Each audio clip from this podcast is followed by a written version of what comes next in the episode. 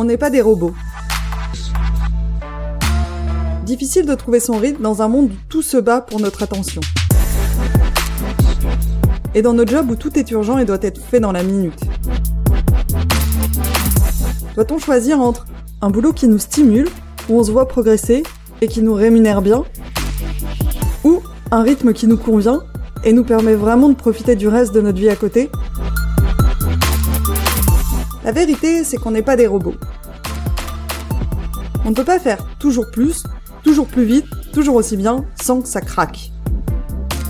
Je vous dis donc bienvenue sur ce podcast qui observe, comprend, questionne et challenge nos modes de vie et nos modes de travail. Pour progressivement nous réapproprier notre temps, notre énergie, notre attention, et réussir à les mettre sur ce qui compte vraiment. Pour nous et pour le monde. Je suis Carole Mézia, votre hôte, et je vous souhaite une bonne écoute. Bonjour à tous, j'espère que vous allez bien. C'est vrai qu'avec le nouveau format d'interview, j'ai moins l'impression de vous parler directement, ça change quand même quelque chose. J'ai hâte de reprendre la newsletter pour ça, mais j'ai pas eu encore le temps de réfléchir à ce que je voulais mettre dedans. Euh, mais j'ai hâte, j'ai hâte de vous réadresser euh, un peu plus directement. C'est pas du tout le sujet de cette introduction. Euh, je voulais vous dire que je relance mon programme de coaching en mars pour la quatrième fois. Donc toujours pareil, pour ceux qui euh, qui sont là depuis un moment, euh, je prends trois personnes. On démarre quand le groupe est complet et le prochain lancement ne sera probablement pas avant six mois. Euh, donc, si vous avez envie de coacher avec moi, c'est maintenant.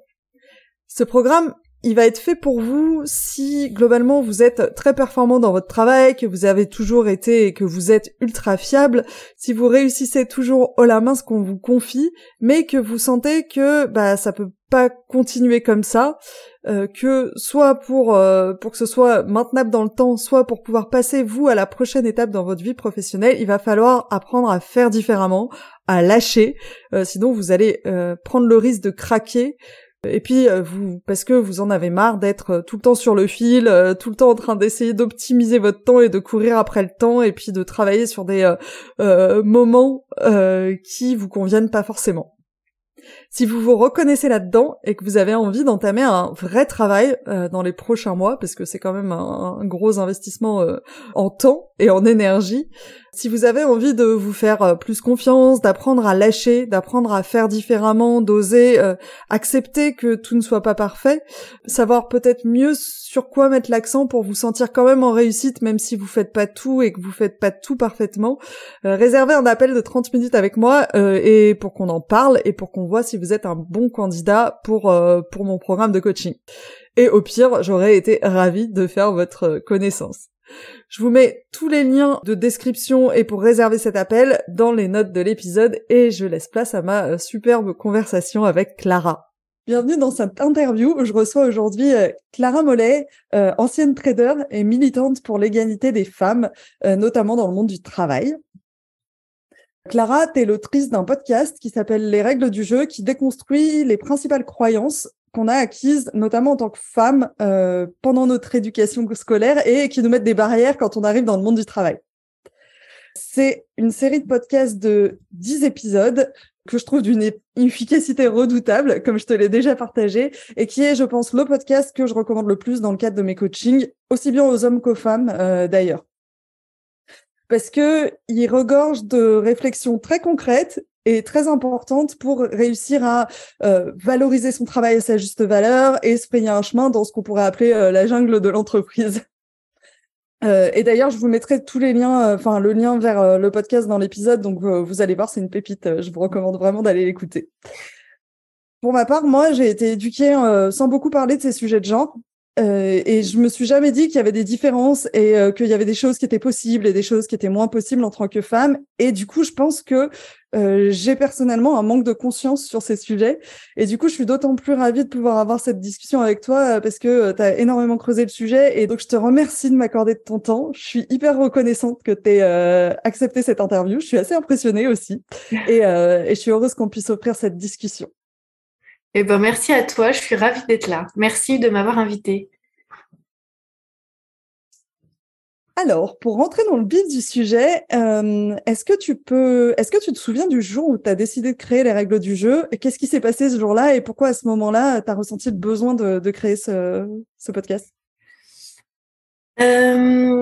Alors en fait, je dirais pas qu'il y a eu un jour où j'ai décidé de créer le podcast, ça a été plus le fruit de tout un parcours qui finalement s'est étendu sur plusieurs années entre le moment où j'ai commencé à travailler et où effectivement j'ai eu une espèce de prise de conscience assez brutale, euh, disons pendant ma première année de, professionnelle, donc j'étais assez jeune.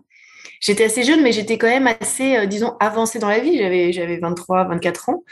Et, et, et, en fait, il a fallu attendre que je commence à travailler pour euh, que je me rende compte que le fait d'être une femme pouvait impacter mon parcours.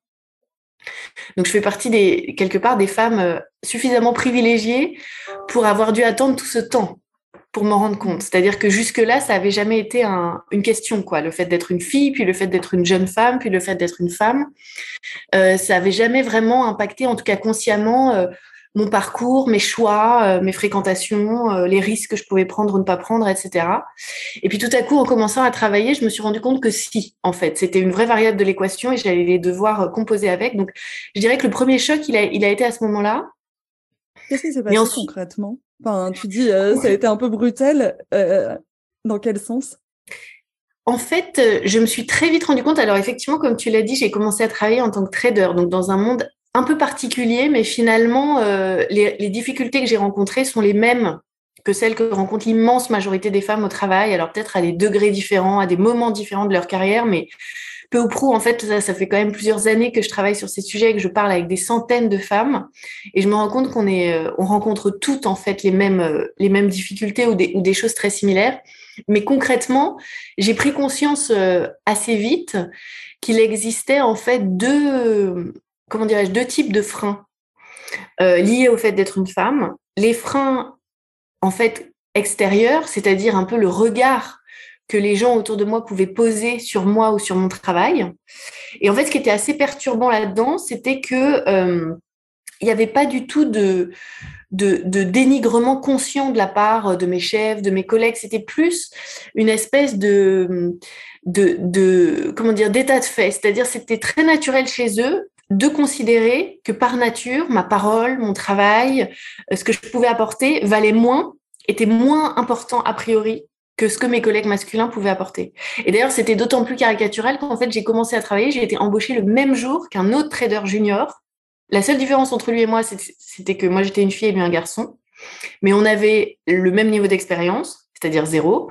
Euh, le même niveau de, enfin, de tout. On avait tout à apprendre. On était vraiment cru, comme disent les Brésiliens, parce que j'ai commencé à bosser là-bas. Et en fait, euh, du coup, c'était d'autant plus, c'était une espèce de miroir euh, en négatif pour moi qui était d'autant plus cruel et d'autant plus aussi comment dire, euh, ça m'a fait gagner beaucoup de temps, quoi, de, de, travailler en même temps que ce garçon parce que j'ai vu les, différences, j'ai pu comparer en fait en permanence les différences de traitement, les différences de, euh, de, de considération. Donc, pour donner des exemples hyper concrets, ça pouvait aller de, bon, évidemment, en réunion, euh, je pouvais prendre la parole et je me faisais complètement balayer ou couper la parole ou c'était vraiment quelque chose de bon, toi, bon, ça va, on a compris, ça nous intéresse pas trop. Alors que quand mon collègue, lui, encore une fois, tout aussi jeune, tout aussi euh, prenait la parole ou avait des choses à dire, on l'écoutait. Euh, ça pouvait aussi être le fait qu'on me confiait plus volontiers euh, des missions secondaires.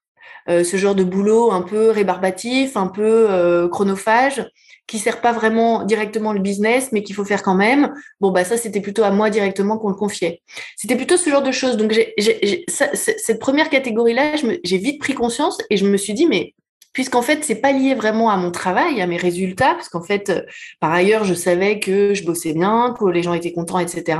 C'était plutôt lié vraiment au fait que naturellement, les gens avaient ce biais euh, inconscient de considérer que parce que j'étais une jeune femme, eh bien, euh, ma parole, mon, poids dans l'équipe, la valeur de ce que je pouvais apporter n'était pas tout à fait la même que celle d'un jeune garçon. Euh, encore une fois, de même expérience. Donc ça, ça a été assez déstabilisant au début. Et ensuite, je dirais que la deuxième prise de conscience, qui a été peut-être encore plus déstabilisante, c'est le fait de me rendre compte que moi-même, j'étais porteuse en fait d'inhibition qui m'entravait au travail. Moi-même, en fait, je pouvais adopter des attitudes, euh, avoir des réflexes de comportement euh, qui était contre-productif en fait où je jouais contre mon propre camp. Ça pouvait aller euh, voilà de, de un peu d'autocensure où je voyais que bah, par exemple mon, mon, collègue avait une facilité immense à euh, expliquer tout ce qu'il faisait à, dès qu'il battait d'un cil j'avais l'impression qu'il allait voir mon chef pour lui dire. Enfin c'était vraiment euh, tout tout méritait d'être reporté etc tandis que moi j'étais beaucoup plus dans la retenue beaucoup plus en, en, retrait en me disant non mais ça ça vaut pas le coup de le dire ça je vais pas lui prendre son temps pour lui rapporter ça ça sert à rien. Ou alors de me dire non mais ça il va de toute manière s'en rendre compte ça sert à rien que je le dise.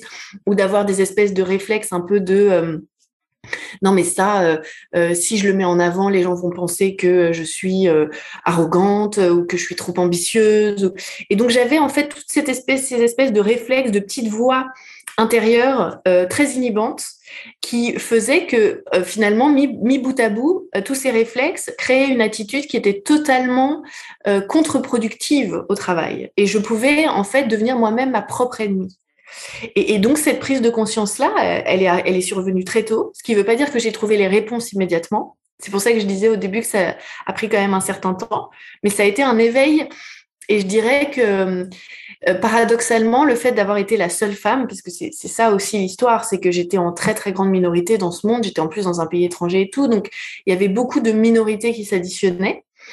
Eh bien, ça m'a servi parce que ça m'a permis, ça a agi comme une espèce de révélateur euh, ça m'a fait gagner du temps parce qu'en fait, ça m'a simplement montré de manière peut-être plus évidente que si j'avais commencé à travailler ailleurs ou dans un autre monde ou euh, dans une entreprise euh, où il y aurait plus de femmes, etc., peut-être que les mêmes choses se seraient produites, mais de manière un peu plus diffuse, un peu plus discrète. Alors que là, euh, c'était tellement énorme que j'avais pas tellement d'autres choix que de m'en rendre compte tout de suite, quoi.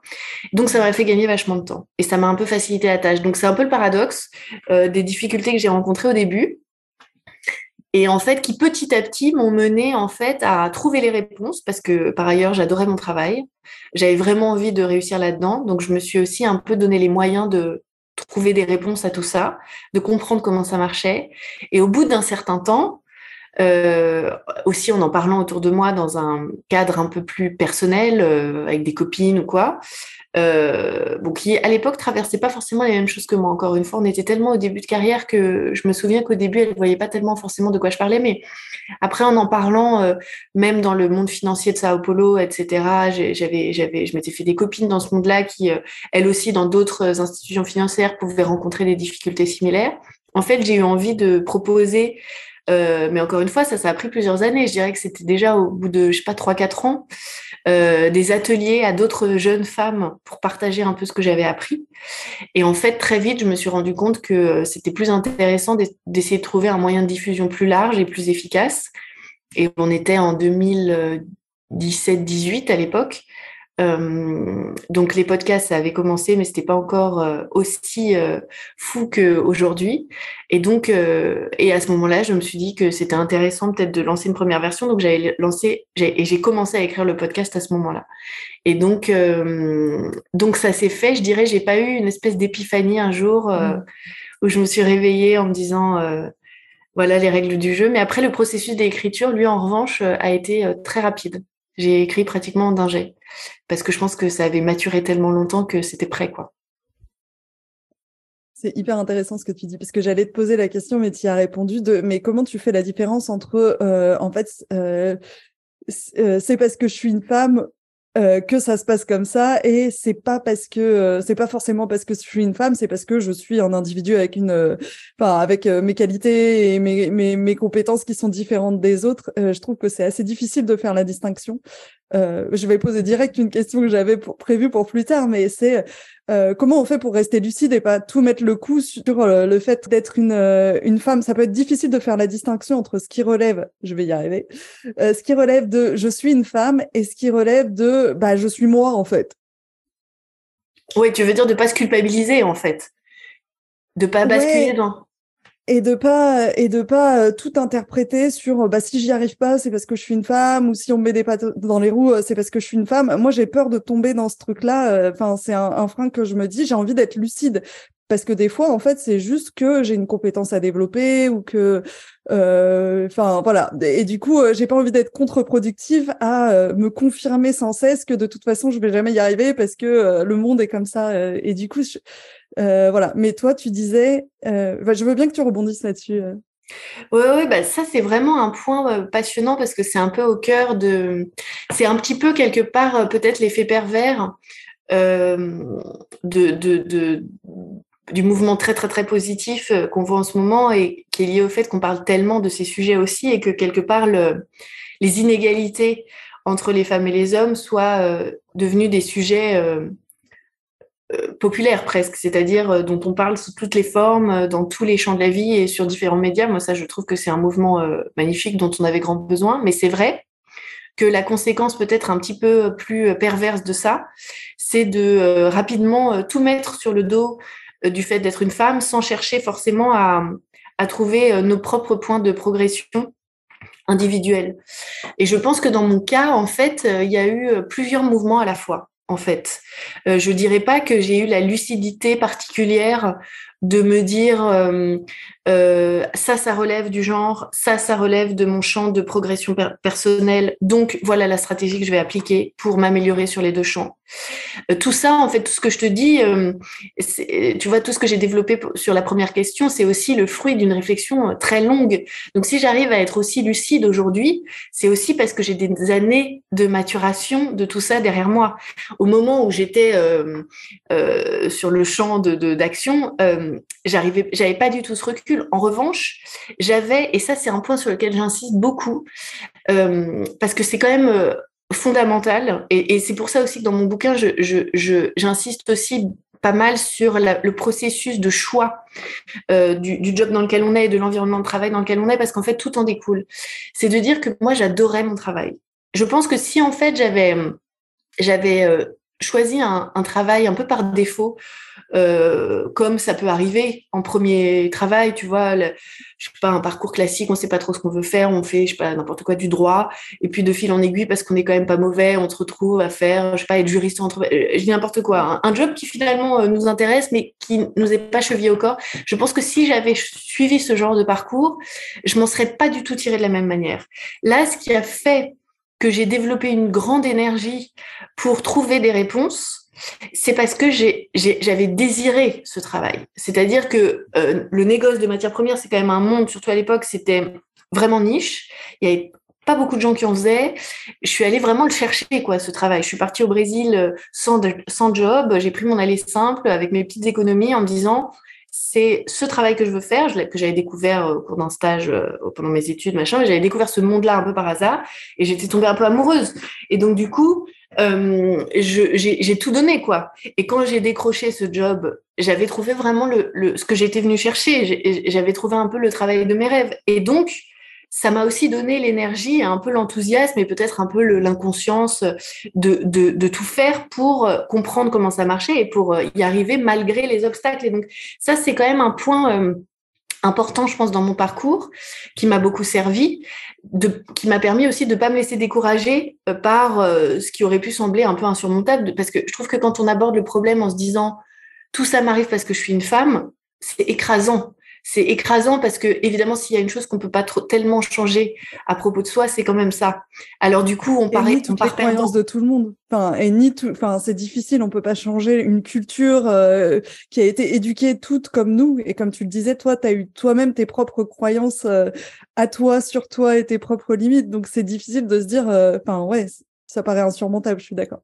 Exactement. Et en fait, c'est pour ça que, euh, euh, mais, mais elle, est, elle est vraiment intéressante ta question, et, c'est pour ça que, en, écrivant en revanche les règles du jeu, mon obsession, ça a été une chose, ça a été de donner aux gens des clés d'action concrètes. C'est-à-dire qu'en fait, moi, mon mindset avec les règles du jeu, c'est justement de pas trop réfléchir c'est de pas trop intellectualiser le problème.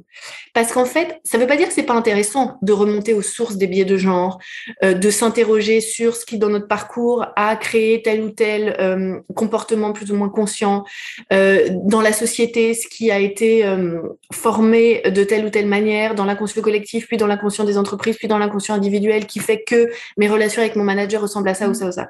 Forcément, c'est passionnant. Ceci étant dit, euh, si on attend de démêler toutes ces euh, pelotes pour pouvoir se libérer pleinement au travail, c'est un combat qui est euh, titanesque. Je suis même pas certaine que nous, à notre génération, on en voit la fin. Hein, je veux dire, au, rythme où vont les choses, même si quand même il y a des choses qui s'accélèrent, que la parole se libère, que c'est des thèmes encore une fois, euh, qui sont matures dans la société. Le fruit est mûr, donc ça c'est un moment quand même intéressant, c'est intéressant à vivre pour nous. Mais ça ne veut pas dire que l'égalité sera acquise dans quelques années. Ça ne veut pas dire que en fait les inconscients vont évoluer à la même euh, vitesse que les discours. Et donc, euh, en fait, moi, tout mon mindset avec les règles du jeu, ça a été de me dire, ok. Le, tu sais, c'est le fameux start with why ou start with how. Le why, je l'ai laissé de côté parce que je sais qu'il y a des gens dont c'est le métier, qui font ça parfaitement bien, des sociologues, des psychologues, et quelque part, si on a envie de se plonger dans ces sujets, ce qui a été mon cas par ailleurs, mais c'est un autre travail, mm. on peut le faire. Ça se sent, si je vais, je, vais juste rebondir là-dessus, en fait, ça se sent dans le podcast. Enfin, il est génial pour ça, parce que il fait le how, mais on sent que le why a été réfléchi et que ça tombe pas à côté de la plaque et que c'est ultra actionnable et que c'est, euh, enfin, c'est très intelligemment euh, fait, quoi. Et, en fait, c'est ça, parce que moi, je sais que ce qui m'a beaucoup manqué quand j'étais euh, jeune professionnelle, un peu perdue, tu vois, où je regardais autour de moi, et en fait, il y a eu un moment quand même où je me disais, mais attends, euh, ça veut dire que quels que soient les efforts que je peux déployer pour être bonne dans ce que je fais, ça va jamais suffire. Parce qu'en fait, euh, quelque part, mon parcours professionnel, il dépend bah, du regard que les uns et les autres posent sur moi, des jeux de, de genre sur lesquels je ne peux rien, etc. Et j'avais l'impression que mon parcours professionnel, il allait m'échapper. Et du coup, à ce moment-là, j'ai commencé évidemment à me documenter, à regarder des choses, à lire des choses. Et tout ce que je trouvais à ce moment-là, euh, des bouquins, des, vidéos, tout ce que tu veux, c'était soit euh, euh, c'était c'était soit trop théorique, c'est-à-dire écrit par des gens qui connaissaient pas l'entreprise, soit c'était des, des c'était hyper, tu sais, empowering, inspirant, avec des parcours, mais auxquels moi je ne pouvais pas m'identifier. C'est-à-dire qu'une fois que je refermais le livre, ma réalité elle changeait pas. C'est-à-dire qu'une fois que je refermais le livre, j'allais me rasseoir à ma place, à mon bureau, et j'avais les mêmes mails à gérer, les mêmes coups de fil, la même équipe, le même chef. Et ma réalité, si, je n'arrivais pas à faire le pont entre cette dose d'inspiration que je recevais et ma réalité. Et en fait, le but des règles du jeu, c'est vraiment de prendre le problème par la réalité et par le quotidien au travail et de proposer des choses que, dont tout le monde peut s'emparer indépendamment des mécanismes plus ou moins conscients qui sont à l'œuvre au moment où ils rencontrent les difficultés. C'est ça que j'ai essayé de faire, en fait. Hmm. Et comment tu t'es prise pour trouver ces, euh, ces réponses? Parce que du coup, tu as, identifié dix thèmes euh, qui euh, sont pour toi peut-être les, les, plus importants. Et ensuite, tu es, tu es allé traiter ce how. Comment tu t'y es prise pour... En fait, ce qui m'a vraiment euh, sauter aux yeux à un moment donné, c'était l'importance effectivement de déconstruire euh, euh, ce qu'on avait intégré comme étant le bien à l'école. Parce qu'en fait, il y a aussi une notion qui est assez pernicieuse de comment réussir et comment bien réussir, surtout quand on est une femme et que et qu'il y a, il peut y avoir, tu sais, cette espèce de culpabilité à emprunter ce que nous on considère comme des chemins un peu de traverse ou des des des, des, des manières un peu un peu euh, pas faire play de réussir, tu vois. Et, alors qu'en fait, ma prise de conscience, elle a été vraiment de me dire, enfin, s'il y a eu une épiphanie, ça a été celle de me dire, mais attends, en fait, euh, ce que j'avais pas compris jusque-là, c'est que le monde du travail, il fonctionnait pas du tout de la même manière que le monde que j'avais connu jusque-là, qui était en, l'occurrence le monde des études, le monde scolaire, etc. Et donc, en fait, je pense que la première idée avec les règles du jeu, c'est de prendre chacune de ces, chacun de ces contresens et de les déconstruire. Et ensuite, juste dans le même mouvement, de déculpabiliser le fait de le déconstruire. De tout de suite faire comprendre, parce que tu vois, par exemple, quand on prend des grands mots, alors évidemment, dans les règles du jeu, je rentre vraiment dans les détails, mais si là, on reste au niveau un peu des grands mots, par exemple, euh, promouvoir son travail ou s'assurer que, euh, que notre travail est visible, tout ça, c'est des, des mots battus et rebattus. Je suis sûre que les gens qui nous écoutent, si en plus ces thèmes les intéressent, ils en ont entendu parler, c'est des tartines partout, etc. Sauf qu'en fait, c'est des mots, si tu restes en surface, ils font peur et ils sont un peu connotés négativement. En fait, moi, je sais que c'est des choses, quand je les entends juste comme ça, même après euh, des années à travailler là-dessus, je me dis, oh, de rendre visible mon travail, il y a un côté un peu vulgaire, un peu, euh, un peu râler pas crête, tu vois, t'as pas tellement envie d'être cette personne-là. Et en fait, donc il y a un mélange de culpabilité un peu un peu masqué et un mélange aussi tu vois de, de mise à distance de non mais ça c'est pas pour moi ça c'est pas moi moi je suis pas là pour ça désolé mais c'est pas mon c'est pas mon game quoi. Je joue pas cette partie là et Et en fait, ce que j'ai essayé de faire dans les règles du jeu, c'est de rentrer dans le détail de ce que veulent dire ces mots concrètement au quotidien, ce que ça implique de rendre son travail visible, ce que ça implique de négocier ce qu'on veut, ce que ça implique de promouvoir son travail ou autre, et de s'apercevoir en fait que tout ça n'a rien de honteux, n'a rien d'élitiste non plus, parce que parfois on a l'impression que c'est l'apanage des gens qui ont des qualités sociales ou euh, sont très extravertis ou que sais-je, alors qu'en fait pas du tout, c'est vraiment à la portée de tout le monde. Et qu'en fait tout ça n'a rien de n'a rien de honteux et n'a rien de pas fair play, au contraire. Et simplement de comprendre, d'admettre que le monde du travail répond à des règles du jeu qui n'ont rien à voir, mais vraiment rien à voir avec les règles des mondes qu'on a pu connaître jusque-là. Alors la question peut se poser de savoir si c'est franco-français ou si euh, dans d'autres pays du monde euh, les situations sont comparables. Alors comme mon podcast a été traduit là en anglais en septembre, je commence à avoir des retours et en tout cas au niveau européen euh, c'est très similaire. mais je dirais que la prise de, ouais, le point de départ en fait du raisonnement pour écrire les règles du jeu, ça a été ça, ça a été. Mais qu'est-ce que j'aurais aimé qu'on me dise avant de commencer à travailler pour me dire, attends, là, tu vas faire fausse route parce qu'en en fait, le monde du travail, il fonctionne comme ça et tout va bien. Je veux dire, il n'y a, rien de, honteux. Et c'est pas non plus euh, vendre son âme au diable. Ça, c'est très important. C'est aussi le côté, non, mais moi, euh, euh j'ai pas envie d'être cette personne. En fait, personne ne vous demande de, de, vous, de vous transformer en quelqu'un que vous n'êtes pas ou que vous n'avez pas envie d'être. Jamais de la vie. Au contraire, d'ailleurs. Et, d'ailleurs, le, le thème des règles du jeu, il est pas anodin. C'est aussi une manière de dire que c'est euh, il y a aussi une possibilité de s'approprier ces règles du jeu, d'en faire un petit peu. Il y a un côté, le, mot jeu, évidemment, il n'est pas anodin, c'est aussi une dédramatisation de, de, de, tous ces thèmes, quoi. Donc, euh, mais voilà, je dirais que le point de départ de, de la rédaction, ça a été de me dire qu'est-ce que, quelles sont les grandes idées que j'aurais aimé qu'on qu'on me dise pour me faire gagner du temps, quoi. Et s'il y en avait une euh, que tu aurais vraiment, vraiment aimé qu'on te dise? C'est les cathédrales. Ah, c'est celui, c'est celui qui me. du coup, vous allez être obligé d'écouter, euh, qui écoutez le, podcast. C'est celui qui m'a le plus marqué, moi. C'est vrai? C'est vraiment C'est drôle parce que il a, je pense celui-là, l'image était bien choisie parce que il y a des gens maintenant qui ont euh, adopté l'expression, qui, qui me mmh. parlent de leur cathédrale et tout. Donc je pense qu'effectivement celui-là, il a vraiment marqué pas mal de monde, ouais. Mais donc celui-là, Ouais, il, euh, il, donc il s'appelle De loin, euh, on ne voit que les cathédrales. Euh, et en fait, l'idée derrière ça, c'est de faire comprendre que euh, il faut apprendre à répartir intelligemment son énergie. Euh, quand on a un job dans une entreprise ou même quand on est entrepreneur ou qu'on on a tout un tas de tâches à faire, mais qui n'ont pas la même valeur en termes de qui, ne vont pas nous, nous, nous, apporter le même, les mêmes choses, que ce soit en termes d'intérêt déjà, ou même en termes de visibilité, ou en termes de développement professionnel, ou en termes d'apprentissage, ou etc. Et en fait, le but du jeu, c'est de se souvenir que hum, on a tous dans nos jobs ce que moi j'ai appelé donc des cathédrales, des espèces de grands euh, projets, de grands dossiers ou de grands clients ou peu importe le domaine dans lequel vous travaillez, qui vont vous vous permettre d'avancer plus, plus vite, plus loin que le reste. Et l'idée, c'est de toujours se souvenir de dédier le maximum de son énergie à ces projets-là.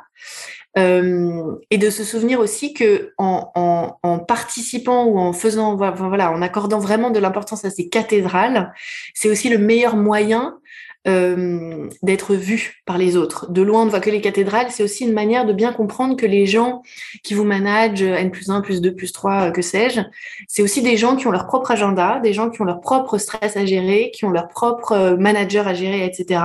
C'est une manière aussi de leur faciliter la vie parce que eux ne passent pas leur journée au-dessus de votre épaule à regarder tout ce que vous faites.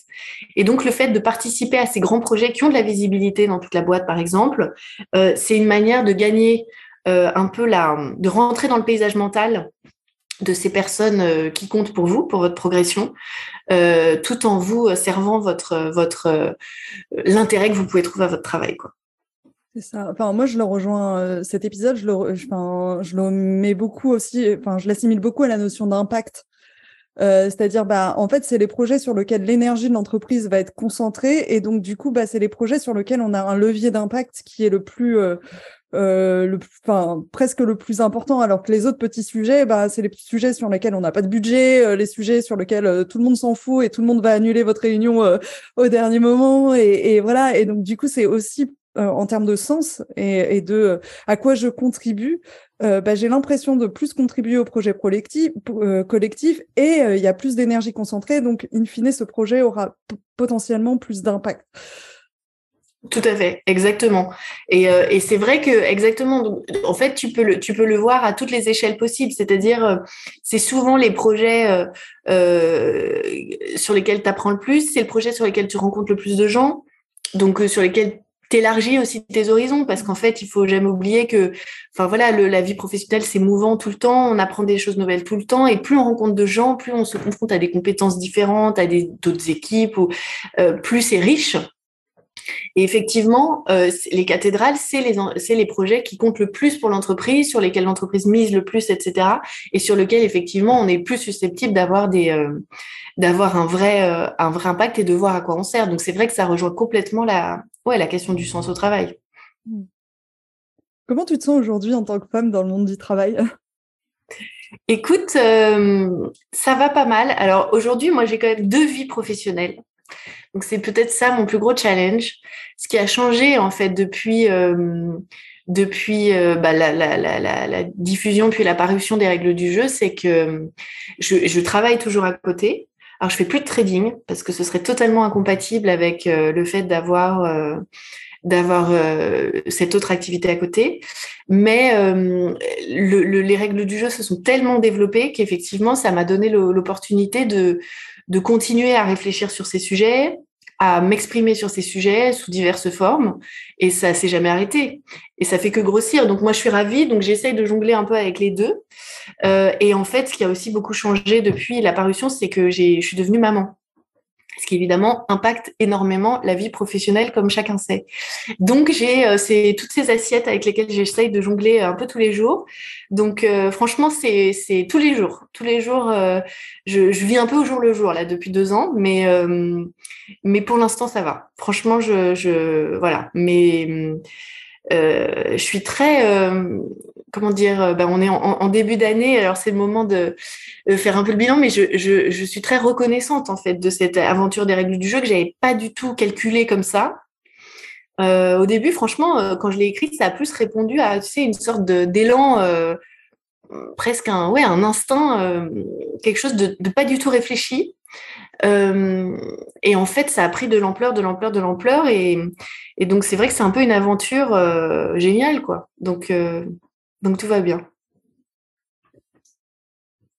Si on revient un peu dans le concret, quels sont les plus gros freins que se mettent les femmes, sans forcément s'en rendre compte d'ailleurs, et que tu vois et que tu vois beaucoup aujourd'hui? Bon, je dirais que bon là on touche à un sujet qui me tient particulièrement à cœur. Je dirais que ce qui revient le plus souvent, c'est les, thèmes du syndrome de l'imposteur et de la bonne élève. Ça, c'est quand on, je fais un, tout petit peu de, c'est vraiment marginal, mais il, m'arrive parfois de, faire du coaching one-to-one et, et même dans les, interventions que je peux faire, etc. Euh, les, les femmes avec lesquelles j'échange, l'immense majorité des cas, je dirais que c'est d'abord ça, c'est comment m'affirmer, comment euh, euh, savoir quelle valeur j'ai, euh, comment m'affranchir du syndrome de la bonne élève, je me sens trop bonne élève, comment asseoir ma légitimité devant par exemple mon équipe, je viens de passer manager, je sais pas comment. Donc ça tourne beaucoup autour de ces thèmes de la légitimité, de la valeur, et de, est-ce que je suis vraiment à ma place, est-ce que je mérite d'être là, etc. Après, les cas, euh, ça, je dirais que c'est le premier, les cas les plus fréquents. Et ensuite, euh, je dirais que les cas euh, un peu plus, encore plus durs peut-être, mais, qui, mais qui sont quand même assez fréquents, c'est les relations avec un manager toxique. ça, ça, il y en a quand même un certain nombre.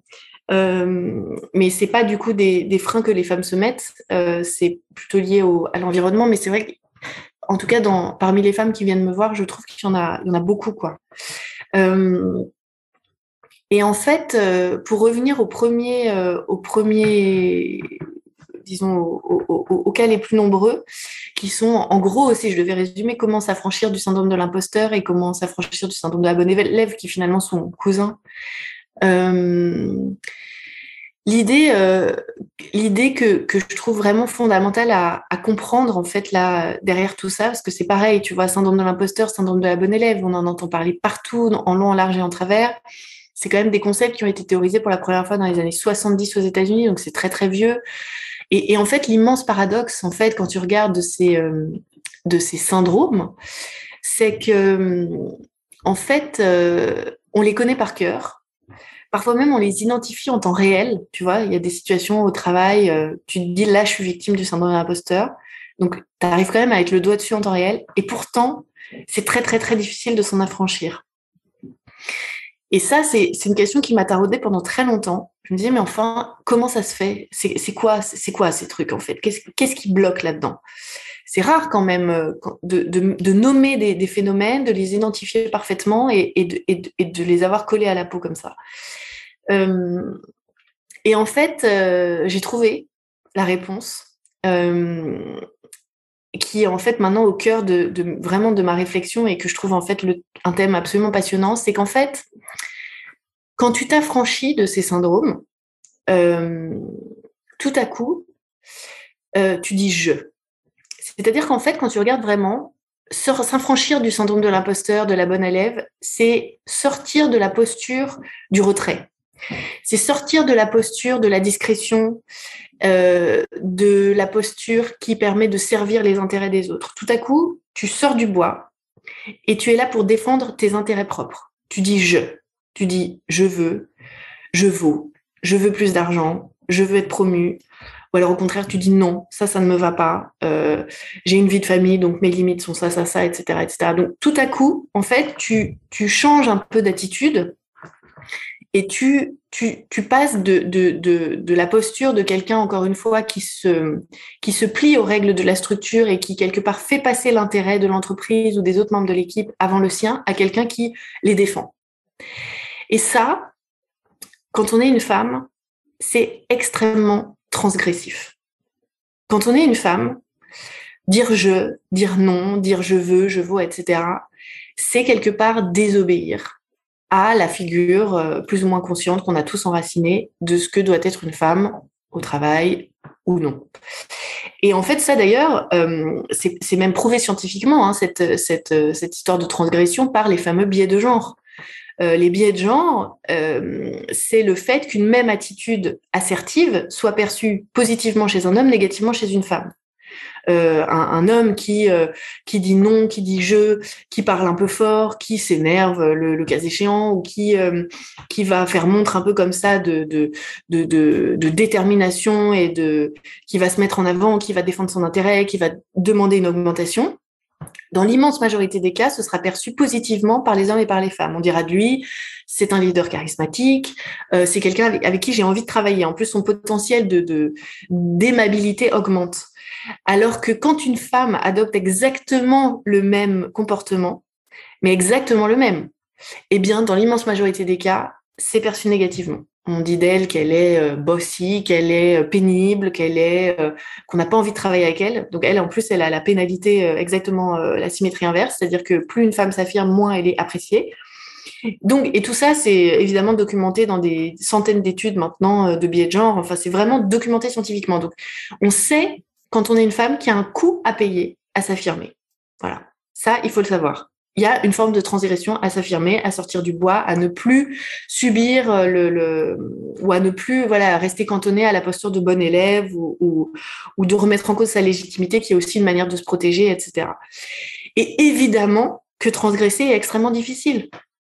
Personne n'est à l'aise avec l'idée de transgresser personne n'a envie d'être rejeté par le groupe, personne n'a envie de se confronter au rejet de sa hiérarchie. Je veux dire, c'est extrêmement difficile de désobéir. Il y a un prix à payer et, il est normal de ne pas avoir envie de le payer ou d'avoir peur de le payer. Et donc, ces freins que l'on se met, ils viennent de là. Évidemment, on ne se le dit pas consciemment forcément de cette manière, mais ça revient toujours un peu à ça. C'est on préfère rester dans une posture de retrait parce qu'on a peur que le prix à payer soit trop grand, en fait. Et on préfère du coup cet entre-deux. Et tout le travail que moi j'essaye de faire avec les règles du jeu et autres, c'est de faire comprendre que le plus grand des risques, finalement, est de ne pas y aller du tout. Que le plus grand des risques est de ne pas transgresser. Et encore une fois, dans les règles du jeu, j'essaye de dédramatiser énormément et de rentrer dans le détail de ce que veut dire chacun de ces grands mots, encore une fois, promotion, nanana, pour faire comprendre que finalement, le risque n'est pas si grand que ça. Mais voilà, je dirais que la, grande notion, euh, en fait, cette notion de transgression, on l'a plus ou moins, mais l'idée qu'en fait, on a le droit d'avoir peur de transgresser et on a le droit de ne pas être à l'aise avec l'idée de transgresser, elle est fondamentale. De savoir avant, avant même de commencer que c'est difficile de transgresser et que ce qu'on va devoir faire, c'est une chose qui est difficile. Et c'est difficile pour tout le monde.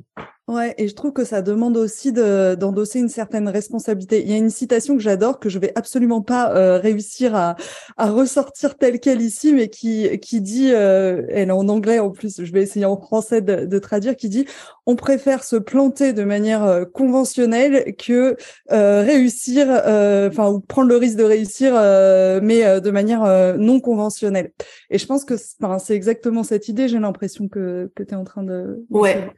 Absolument, c'est-à-dire que euh, il y a quelque chose euh, de, dans la transgression, il y a quelque chose où tu te mets un peu au banc, enfin tu, tu, tu, tu, as, tu assumes de ne plus être conventionnel, absolument. Et conventionnel, c'est évidemment les conventions, c'est des conventions socialement dictées, donc c'est des choses qu'on nous impose quelque part la convention, et c'est évidemment, mais de toute manière, on est des animaux éminemment sociaux. On est fait pour appartenir à des groupes. C'est extrêmement difficile. Ça va contre notre, euh, nos instincts les plus primaires.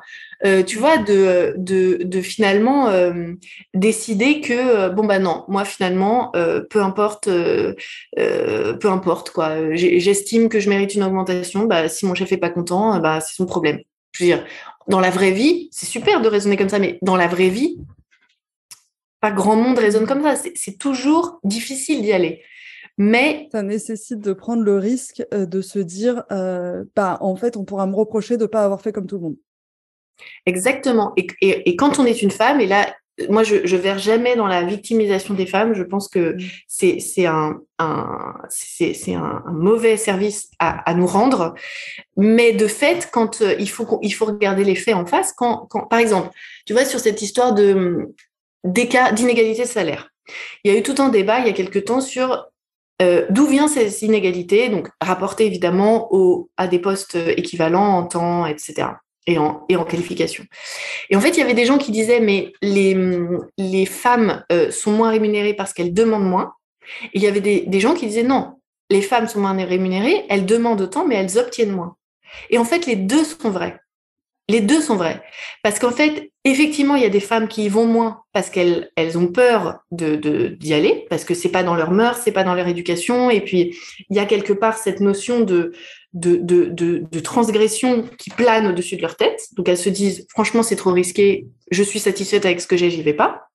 Plus, il y a en plus tout le rapport à l'argent, euh, qui est encore un autre chapitre euh, très intéressant, mais voilà, qui, qui rentre en jeu à ce moment-là. Mais il y a aussi les femmes qui y vont, et il y en a plein, et qui se heurtent à au fameux biais de genre qui fait qu'une femme qui demande de l'argent en plus est mal perçue en face, que ce soit par les hommes ou par les femmes d'ailleurs. Et donc, où tu peux avoir l'effet où tu as une femme qui fait l'effort d'y aller, mais en face, une, réception de cette demande qui est négative. Donc les deux existent et les deux en fait participent exactement du même mouvement qui est cette fameuse transgression euh, quand, une femme décide de, s'affirmer de quelque manière que ce soit, parce qu'elle sait qu'elle prend un risque et elle sait qu'elle risque d'être mal perçue. Et encore une fois, la bonne nouvelle quand même là-dedans, c'est que bien souvent, le risque que l'on prend est beaucoup moins grand que ce qu'on croit. C'est-à-dire que le, rejet, la, peur, un peu, ou, même le simple refus, finalement, c'est pas si grave que ça. Voilà, c'est très très rare quand même les cas où quand tu fais un mouvement vraiment d'affirmation, etc., on te fait vraiment payer ou alors tu te fais renvoyer ou n'importe quoi dans le pire des cas. Quand tu regardes vraiment dans la réalité, le prix à payer, il est bien souvent moins grand que ce qu'on pense. Voilà. Mmh. Mais il n'en reste pas moins que ça reste euh, quelque chose de très difficile, quoi. Et moi, j'aime bien me dire aussi, euh, pour rebondir là-dessus, euh, même si je paye le prix, en fait, euh, je suis tellement, enfin, ça vaut le coup parce que c'est quelque chose pour lequel, enfin, que j'ai envie de faire évoluer et faire évoluer une norme, ça passe par faire évoluer tous les individus qui, enfin, qui poussent cette norme, quoi. Exactement, exactement. Et, et en fait, c'est vrai que qu'en plus, quand tu as une conscience un peu politique en fait du sujet, mmh tu effectivement tu étais un peu habité par quelque chose d'un peu encore plus euh, quand, quand, effectivement tu mets quelque chose de plus grand que toi euh, dans l'équation, mm. ça facilite aussi. Donc ça c'est clair. Mm. Mais d'ailleurs tu vois, pas pour moi, je le fais pour euh, je le fais pour tout le monde et ça m'aide à, à avoir le courage de dépasser ce risque de transgression. Exactement. Bah ça c'est c'est hyper courageux. Après moi ce que je trouve euh, enfin je trouve ça magnifique euh, d'arriver à le faire, mais ce que je dis aussi aux autres personnes qui elles ne se sentent pas capables de le faire, mm. qu'en fait réussir vouloir le faire juste pour soi-même, c'est très bien aussi. Parce qu'en bah fait, c'est c'est toujours tu sais le dosage euh, de pas rajouter des pressions euh, supplémentaires quand, mm. bah, quand quand les gens font face à des situations qui sont qui sont parfois euh, très durs. Enfin, le monde du travail, c'est un monde qui est dur. Hein. C'est un monde qui mm. peut être très violent. Et, euh, et moi, je comprends euh, les gens qui restent concentrés sur leur intérêt propre parce que ça demande déjà beaucoup, beaucoup d'énergie. Mais tu vois, pour rebondir sur ce que tu dis, moi, j'avoue je, j'avoue que j'essaye de faire un petit peu ça à ma petite échelle, par exemple sur les questions de la, de la, de la, comment faire cohabiter harmonieusement une vie professionnelle et une vie personnelle. Euh, moi, je, suis très transparente au travail euh, sur le fait que j'ai une, une, enfant bas âge dont j'ai envie de m'occuper un minimum. Et donc, ça passe par le fait de faire des petites journées, par exemple. C'est-à-dire, j'arrive, bon, j'arrive quand même assez tôt, mais je pars tôt. Et, ça, c'est quelque chose que j'ai vraiment exprimé. Je, je suis totalement transparente là-dessus et je n'en démords pas. Et je sais que ça déplaît parce que c'est pas dans les mœurs, parce que ce qui veut pas dire que je fais pas mon travail, euh, enfin je me reconnecte le soir, etc. Enfin tu vois, c'est pas du tout une question de, ça empiète pas sur le travail, mais c'est pas dans la culture de partir tôt pour aller chercher une, une enfant à la crèche ou que sais-je. Mais c'est vrai que j'essaye de le faire en me disant, ok, bah là peut-être que ça coince, mais peut-être que du coup la prochaine qui tombera enceinte, ça lui facilitera un petit peu la tâche.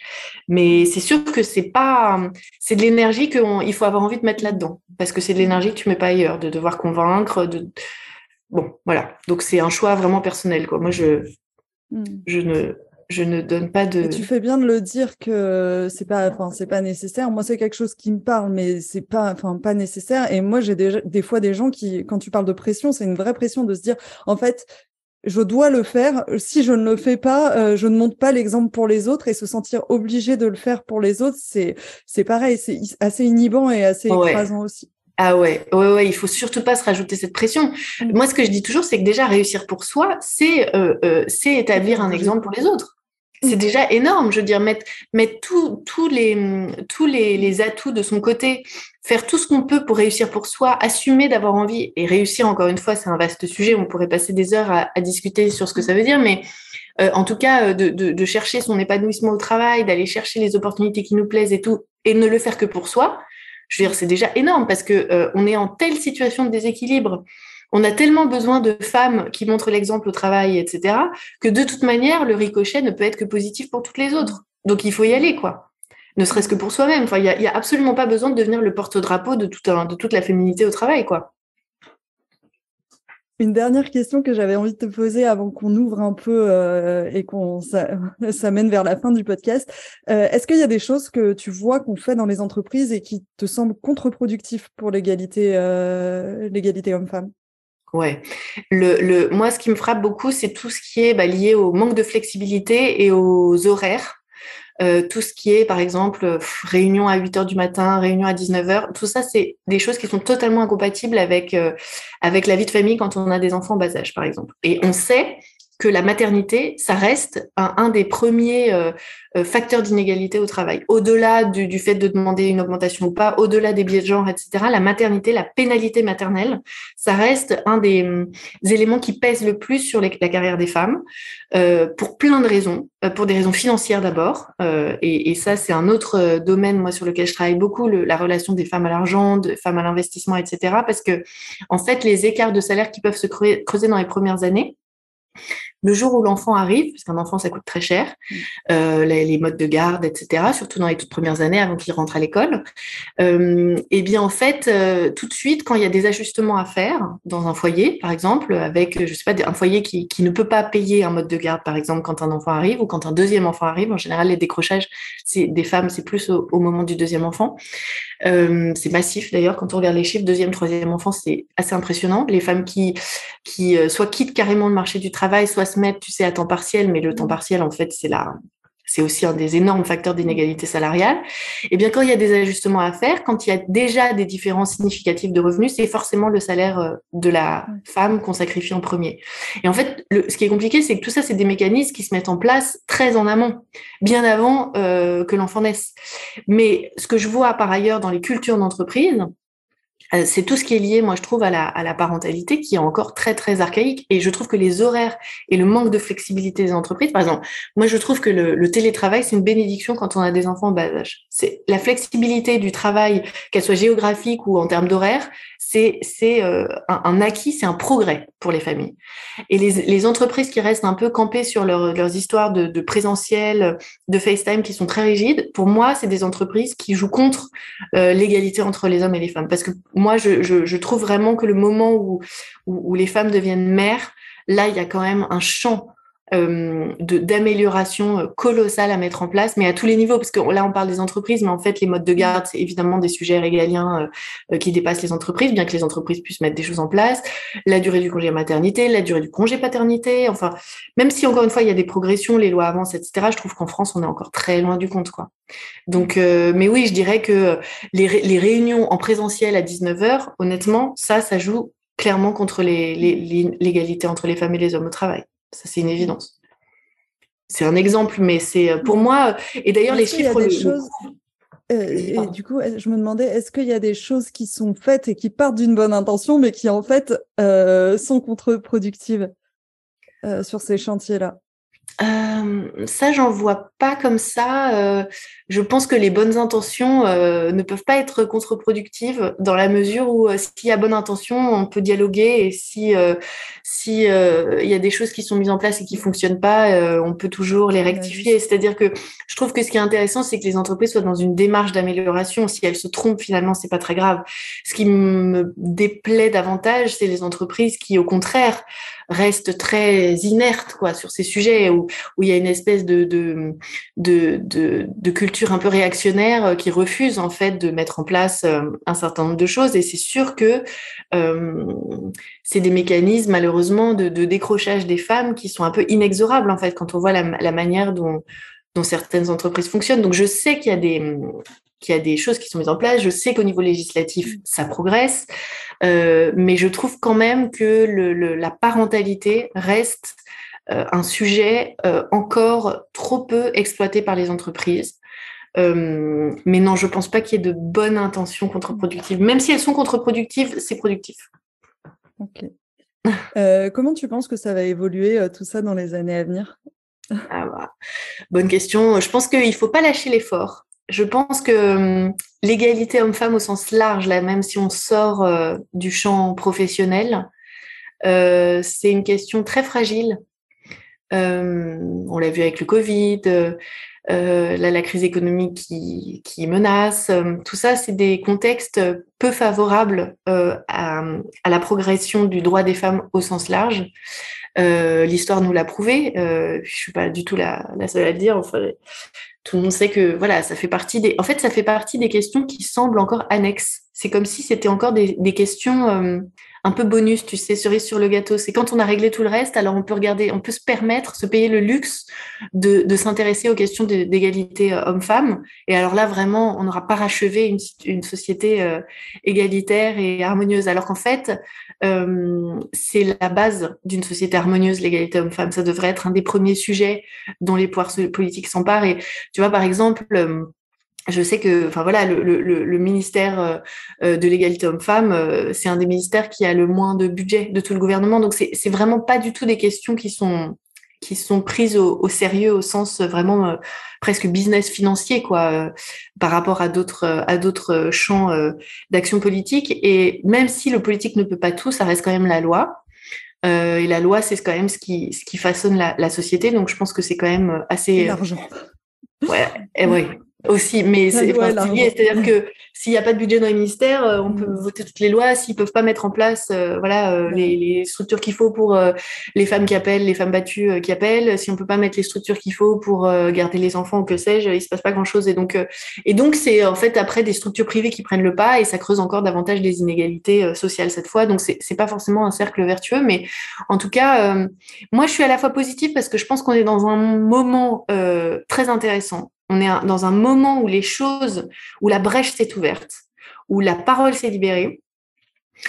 Euh, l'effet pervers de ça, ça peut aussi être, euh, si c'est pas suivi d'action dans un horizon raisonnable, que les gens, parce que l'opinion c'est quand même euh, toujours très puissant, se lassent en fait de ces sujets, passent à autre chose, ou que les, comment dirais-je, les priorités changent parce qu'il y a une crise économique, parce qu'il y a des inégalités sociales, parce qu'il y a un, climat social assez volcanique en France.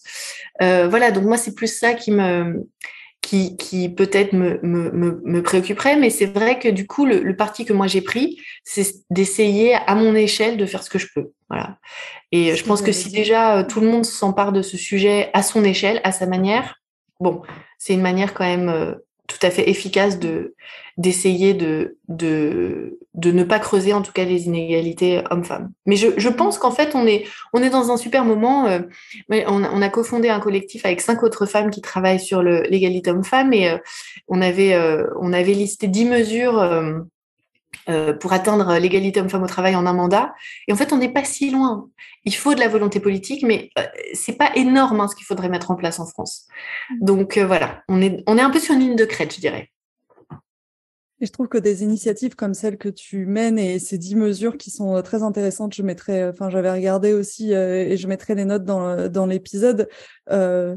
Bah, c'est une manière de faire avancer le sujet sans se dire on va tout traiter, on va d'abord traiter le gros truc. Bah, en fait, non, ça, pardon, ça c'est illusoire de se dire on va tout traiter et ensuite on va décliner. Non, non, en fait, on, va faire des petits pas, des petites, enfin, des petites, c'est pas si petit, maudit mesure, mais, euh, mais ouais. Ouais, c'est ça, exactement. C'est, c'est pas si énorme que ça, quoi. Euh, il y a déjà des choses très, très, très efficaces qu'on peut mettre en place tout de suite, c'est sûr. Mmh. On arrive à la fin. J'ai quelques petites questions un peu plus euh, personnelles. Euh, donc, Clara, qu'est-ce que tu fais quand tu te sens débordée?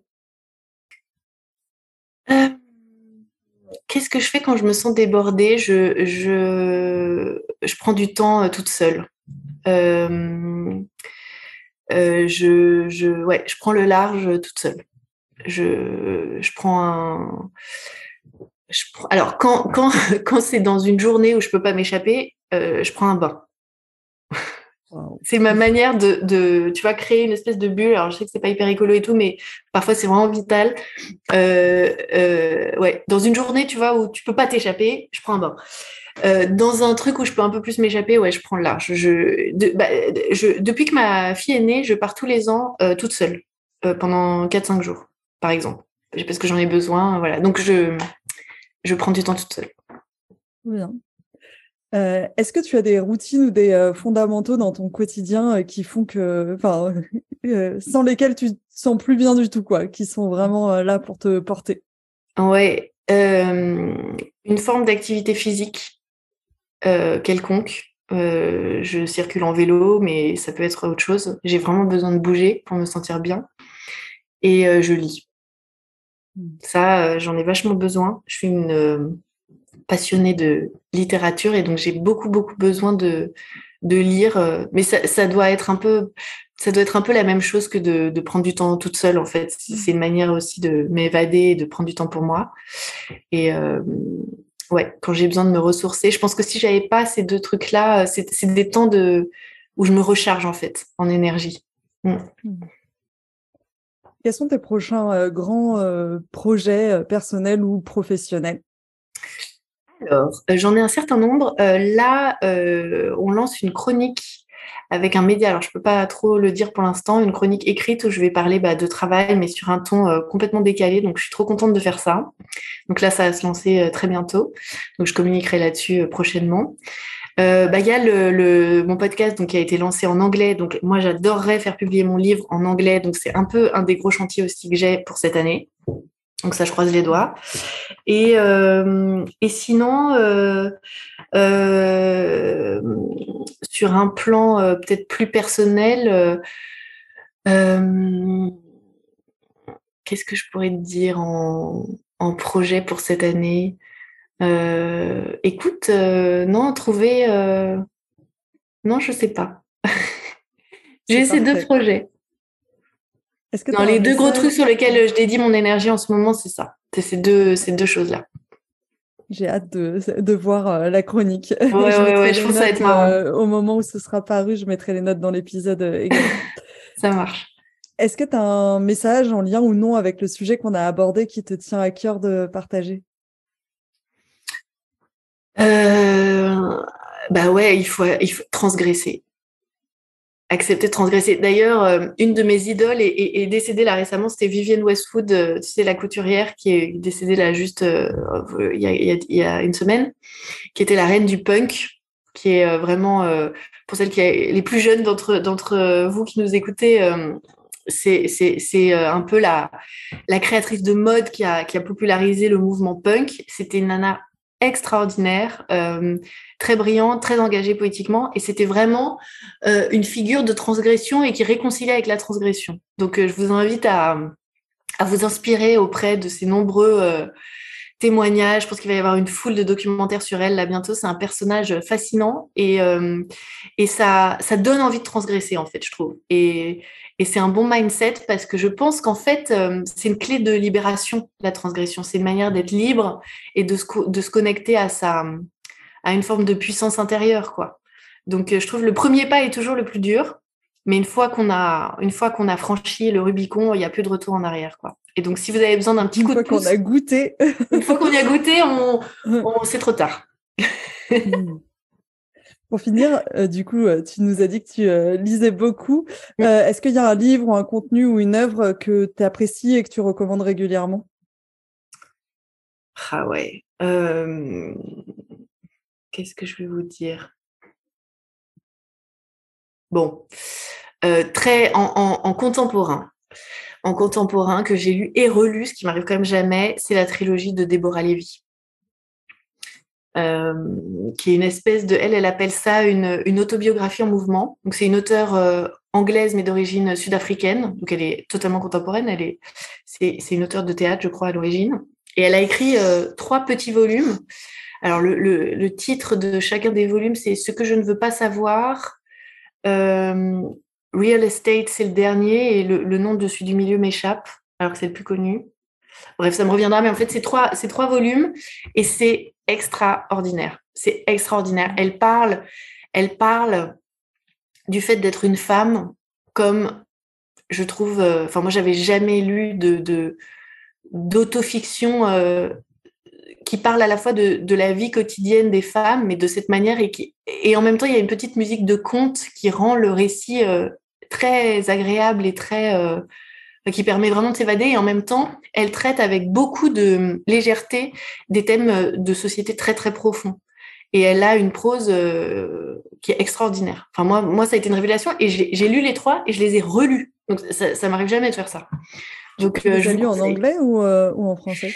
Les deux, en fait. J'ai lu une première fois en français et ensuite en anglais parce que, je sais pas, j'étais tombée dessus dans une librairie en français, donc j'ai lu le truc en français. Après, j'ai lu en anglais, mais c'est très bien traduit. Enfin, c'est, vous pouvez lire en français, vous perdrez je pose la question pour pour moi en fait c'est très égoïste non non mais en français c'est dire euh, des mauvais enfin quand c'est euh, as dit la prose est très belle et donc du coup euh, j'ai pas envie de perdre ce, ce, ce bah, si tu si tu aimes lire en anglais prends-le en anglais sans hésiter. Si, si tu préfères en français c'est très bien tu perds rien. C'est c'est vraiment bien restitué. C'est toujours plus simple de lire en français quand même.